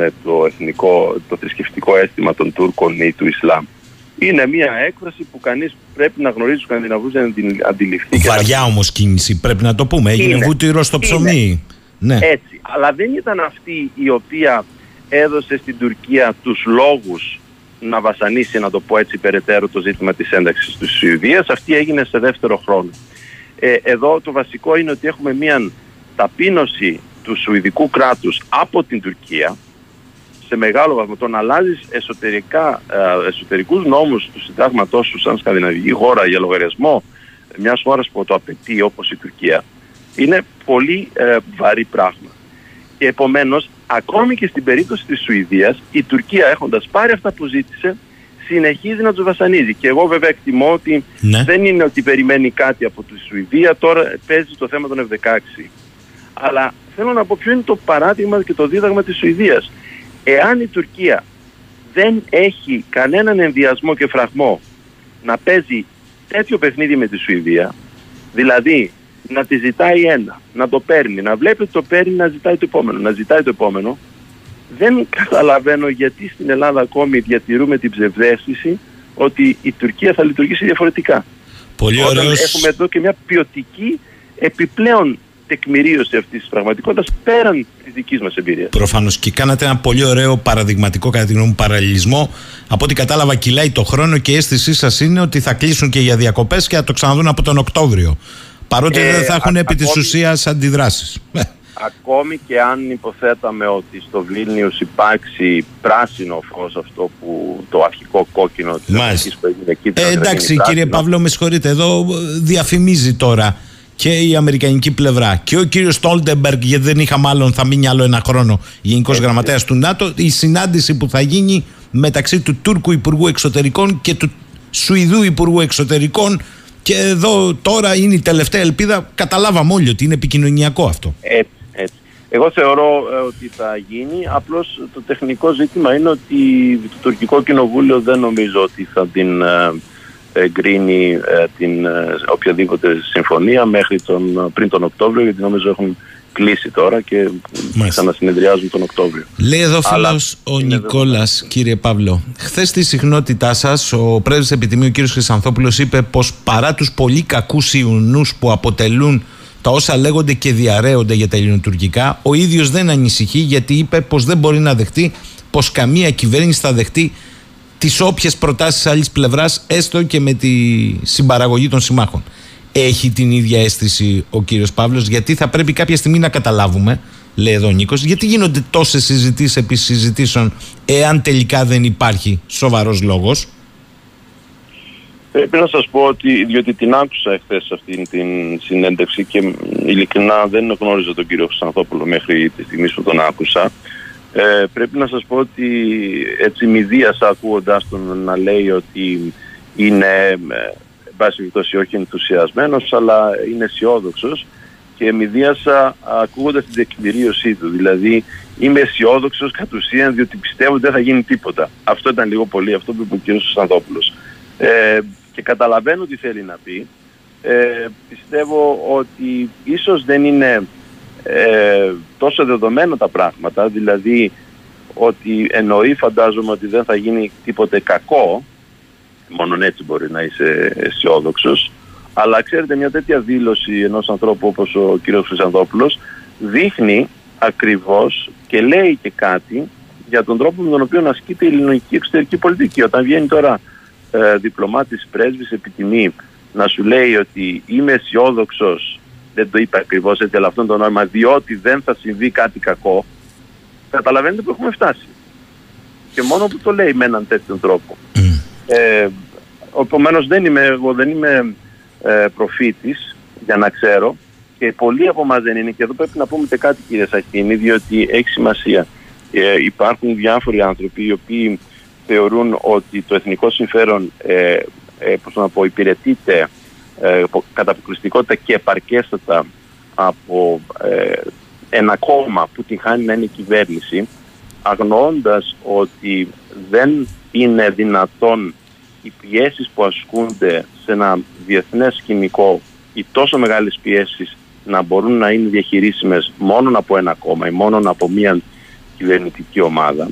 Αγνοώντας λοιπόν οι άνθρωποι αυτή την αλήθεια, παρασύρονται και εκτιμούν ότι εφόσον έχουμε μια καινούργια κυβέρνηση, η οποία είναι ισχυρή κυβέρνηση, ναι, όντως, ο κύριος Μητσοτάκης, και μπράβο του, έχει 158 βουλευτές, αγνοούν όμως ότι αυτή η ισχυρή κυβέρνηση από μόνη της δεν είναι ικανή συνθήκη να αποτρέψει μια εφαρμογή και υλοποίηση στρατηγικής η οποία έχει βάθος. Και θα σας πω ένα παράδειγμα.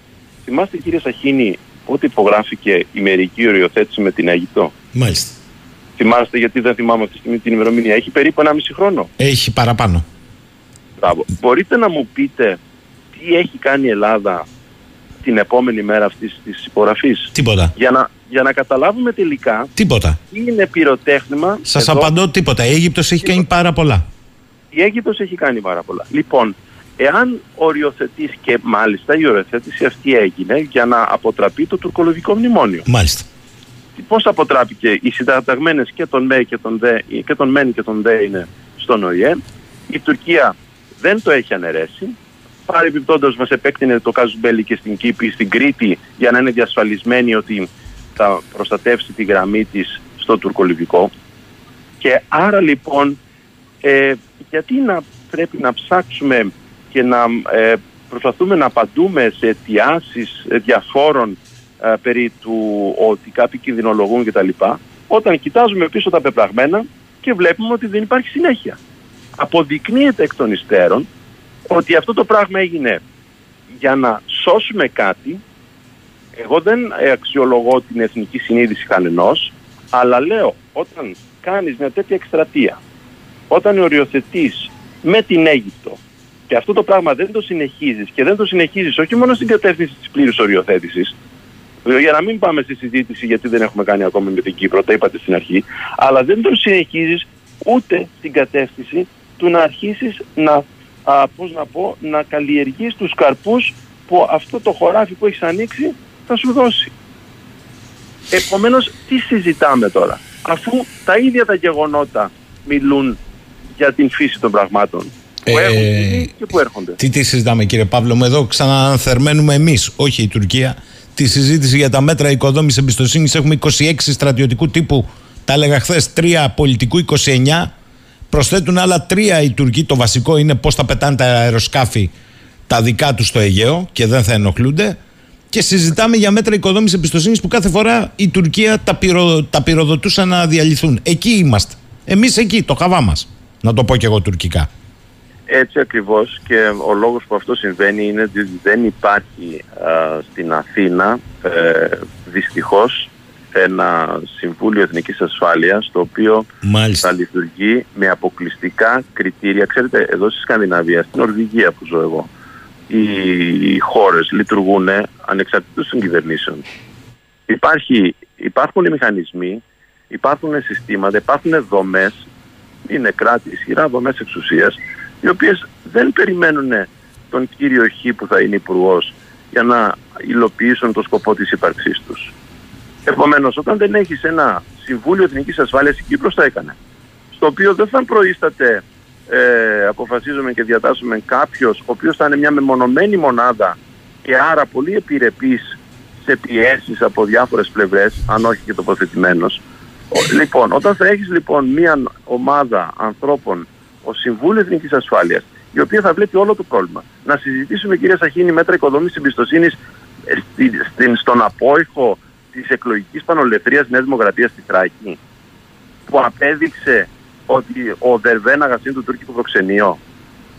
Να συζητήσουμε ότι Επί 4 χρόνια η κυρία Μπακογιάννη δεν κατόρθωσε ως πρόεδρος της Διακομματικής Επιτροπής της Βουλής για τη Θράκη να κάνει το αυτονόητο, να θεσπιστούν πράγματα τα οποία θα ανασχέσουν και θα έπρεπε ήδη να είχαν ανασχέσει την επιρροή του τουρκικού προξενείου, και φτάνει η ίδια να μην μπορεί ούτε για τον εαυτό της, και ενώ το κόμμα της, να μαζέψει ψήφους στο δεύτερο γύρο. Υπήρξε πανολευθερίας και στη Ροδόπη και στην Ξάνθη. Θέλω να πω ότι τα μέτρα και είναι αστείο να γελάει κανείς. Θέλω να πω ότι δεν τα λέτε τυχαία. Πέρα από την ιδιαίτερη σχέση καταγωγικά, έχετε διδάξει στη μουσουλμανική μειονότητα. Τώρα, θέλω να ακούσετε μια επισήμανση του φίλου μου του Μιχάλη, που χρόνια τώρα ερασιτεχνικά ψάχνει τα ζητήματα συντεταγμένων σημείων βάσης. Μας λέει εδώ: μην ψάχνετε αν ο Σίσι με τον Ερντογάν θα πάνε άμεσα σε οριοθέτηση ΑΟΣ. Θα κάνουν κάτι πιο απλό. Η Τουρκία ζητάει από την Αίγυπτο αρχικά τα σημεία βάσης πρόσωψής της προς Αφρική να ταυτιστούν με τις Αιγύπτου ως αντικρινά, και μετά τα σημεία βάσης του χάρτη της Σεβίλης, Κουφονήσι, Κάστελος, Καρπάθου, Χίνα, Ρόδου, Στρογγύλη, να μην αναγνωριστούν. Κάτι που με την οριοθέτηση στην τιματική Αιγύπτου-Ελλάδας έχει συμβεί ήδη με το Κουφονήσι, το έχουμε εξαιρέσει. Η Τουρκία δηλαδή, λέει ο Μιχάλης, ζητάει από την Αίγυπτο να αναγνωρίσει αρχικά την πρόσωψη της Τουρκίας προς Αφρική. Το 2008, σας θυμίζω, τότε που τα βρίσκαν με άλλη κυβέρνηση, ο Μόρση ήταν, είχαν δώσει σημεία βάσης τα ίδια που έδωσαν με Λιβύη, 18 σημεία. Αυτό είναι το παιχνιδάκι, λέει, σε πρώτη φάση. Αυτό μας το λέει ενημερωτικά. Ακούγεται όχι μόνο αληθοφανές, αλλά ακούγεται και ότι ταιριάζει πολύ σωστά στην ανάγνωση του τρόπου με τον οποίο η Τουρκία δημιουργεί τα τελεσμένα. Μάλιστα. Και να υπενθυμίσω εγώ ότι ένας από τους κορυφαίους χαρτογράφους Μεσογείου, ο Κύπριος, ο κύριος Ζήνωνος, έχει μαλλιάσει η γλώσσα του να λέει το α και το ω είναι κλείσιμο κόλπων, γραμμές βάσης, ευθείες γραμμές βάσης, σημεία βάσης, κανείς δεν ακούει. Θέλω να κλείσουμε σήμερα, κύριε Παύλο, θα σας φέρω στα χωράφια σας με κάτι. Μάλιστα. Είναι ερώτηση ενός φίλου από τα Βρυλίσια. Λέει: καλημέρα. Θέλω να κάνω μια ερώτηση στον κύριο Παύλο, μιας και ζει στην Νορβηγία. Βλέπουμε οι σκανδιναβικές χώρες να εντάσσονται στο ΝΑΤΟ, προς απογοήτευση βέβαια, λέει, γιατί πάντα κρατούσαν μια στάση μετά το Δεύτερο Παγκόσμιο Πόλεμο σχετικής ουδετερότητας. Αλλά εν πάση περιπτώσει. Και το ΝΑΤΟ τότε όμως υποτίθεται υπηρετούσε σκοπούς άγιους. Ναι, ναι. Εν πάση περιπτώσει όμως, λέει, το προσπερνώ. Οι Σκανδιναβοί δεν έχουν δείξει σημάδια παραφροσύνης και βλέπουμε ότι σχηματίζουν κατά κάποιο τρόπο ενιαίο σκανδιναβικό στρατό. Μήπως το άμεσο μέλλον τελικώς την κάνουν και στο ΝΑΤΟ, δηλαδή είμαστε στο ΝΑΤΟ να λένε οι Σκανδιναβοί, αλλά μας μαδεύουν και πυρηνικά, βρε παιδιά, και σχηματιστεί μια αυτόνομη Σκανδιναβία εντός του ΝΑΤΟ με όλα τα δικαιώματα του ΒΕΤΟ. Αυτό είναι ένας παλιός σχεδιασμός, λέει ο φίλος, δεν το λέω εγώ, το έχει γράψει ο παλιός δημοσιογράφος και υπουργός ο Γιώργος Βερομέος στο Βήμα πριν μερικά χρόνια. Πώς το ακούει, λέει ο κύριος Παύλος?